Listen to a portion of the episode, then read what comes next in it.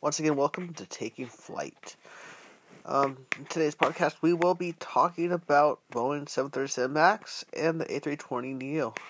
Welcome to episode 23. Let's start this podcast off with talking about the 737 MAX. Um, it is, for those of you who don't know, it's a narrow body jetliner. Um, it is made, uh, manufacturer is Boeing, and uh, its first flight was January 29, 2016, and it was introduced in May on May 22nd, 2017. Um, the Boeing 737 MAX is the fourth generation of the 737. It's a narrow airliner manufactured by Boeing Commercial Airplanes. It succeeds the Boeing 737 next generation and competes with the Airbus A320neo family. The 737 MAX is based on earlier 737 designs with more efficient CFM International LEAP 1B engines, aerodynamic changes including its distinctive split tip winglets, and airframe modifications. The new series was announced on August 30th, 2011. It took its maiden flight on January 29, 2016, and was certified by the US FAA in March 2017. The first delivery was a MAX 8 in 2017 to Malindo Air, it, with whom it commenced service on May 22nd, 2017. The MAX 737 MAX series has been offered in four variations, offering 138 to 204 seats in typical two-class configuration and 3,215 to 2, 3,082 not 300 3,825 nautical miles range. The 737 MAX 7, MAX 8, including the denser 200 seat MAX 200 and MAX 9, are intended to replace the 800, 700, and 900, respectively, and a further stretch 737 MAX 10 as November 2020. The Boeing 737 MAX has a backlog of 3,290 units. I have actually seen the, I saw the MAX 10 on its maiden flight uh, from Seattle to uh, Moses Lake. That was um, a very special, uh, special thing to see as uh, it landed for its first time, and um, the Southern Max has suffered a re- recurring failure in the maneuvering characteristics. Um, and uh, it's the MCAS causing two fatal accidents. Lion Air Flight 610 and Ethiopian Airlines Flight 302, in which 30, 346 people died. It was subsequently grounded worldwide from March 2019 to November 2020. Investigators faulted a cover up of a known defect by Boeing and lapses in the certification by the FAA. After being charged with fraud, Boeing settled to pay over $2.5 billion. On November 18, 2020, the FAA cleared the MAX to resume service, subject to a list of mandated design and training changes. Transport Canada and EASA both cleared the MAX in late January 2021. Subject to additional requirements in China, where the MAX was first grounded, the MAX has not has yet to resume service. Um, and there is an update. Um, Boeing has taken the 737 MAX 7 down to China and has uh, been working on doing test flights to get the MAX certified um, down in China, and everything is going good so far. Um, I'll be uh, bringing some updates uh, when I find out some more news as far as the MAX resuming service in China. But um, Boeing has produced over 450 MAX aircraft del- awaiting delivery by January 2020, about half of which are expected to be delivered in 2021, a majority of the remainder in 2022. So, on August, uh, for the program launch on August 30th, 2011, Boeing's board of directors approved the launch of the re-engine 737 X expecting a 4% lower fuel burn than the Airbus A320neo. Studies for additional drag reduction were performed during 2011, including revised tail cone natural lam, lam, laminar uh, flow nacelle and hybrid laminar flow vertical stabilizer. Boeing abandoned the development of a new design. Boeing expected the 737 MAX to meet or exceed the range of the Airbus A320neo.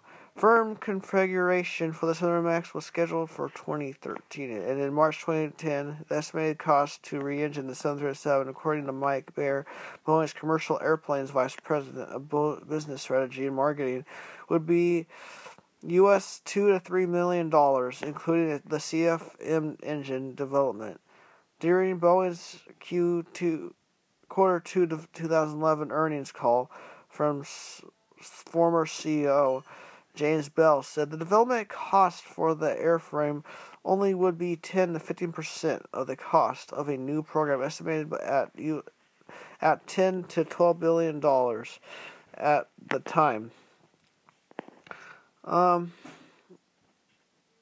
in uh, January 2012, that this cost would be twice that of the A320neo. The MAX development cost could have been well over the in, internal target of the 2 billion and closer to 4 billion.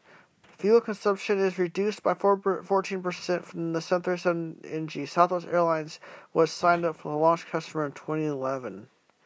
In November 2014, McNerney said that 737 would be replaced by a new airplane by 2030, probably using composite materials that would be slightly bigger and having new engines that would retain the 737 general configuration.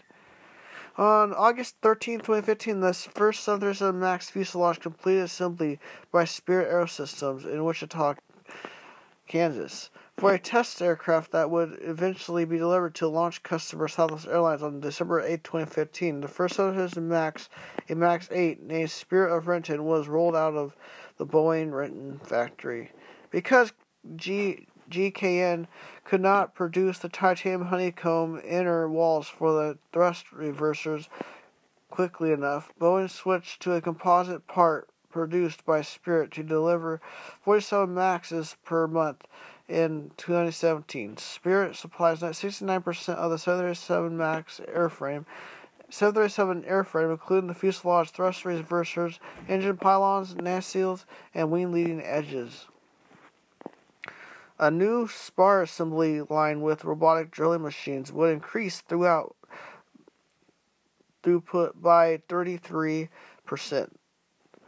Um, and the rate increase strained the production by, and by 2018, over 40 unfinished jets were parked in Renton. Waiting parts for engine installation eh, eh, as CFM engines and Spirit fuselages were delivered late. After parked airplanes were seated, were airlines peaked at 53 at the beginning of September. Boeing reduced this by nine of the following month, as deliveries rose to 61 from 29 in late in July and 48 in August. So as you can tell, there's definitely a lot going on when you're uh, trying to build an aircraft to battle against an aircraft from another company. Um, and uh, we're going to be talking about flight testing and certification. So the first flight took place on January 29, 2016 at Renton Municipal Airport, nearly 49 years after the main flight of the original 737-100 on April 9, 1967. The first MAX 8 1 Alpha 001 was used for aerodynamic trials, flutter testing, stability and control, and takeoff performance data verification. Before it was modified for an operator and delivered, 1 Alpha 002 was used to perform for performance and engine testing, climb and launching, landing performance, crosswind, noise, cold weather, high altitude, fuel burn, and water ingestion. Aircraft systems, including Autoland, were tested with one Alpha 003 and one one four one Alpha 004 with an airliner layout, fuel function and re- reliability certification for 300 hotel with a flight test and instrumentation. The 737 MAX gained Federal Aviation Administration uh, certification on March 8, 2017. It was approved by EASA on March 27, 2017, after completing 2,000 test flight hours and 180 minute ETOPS testing requiring a 3,000 simulated flight cycles.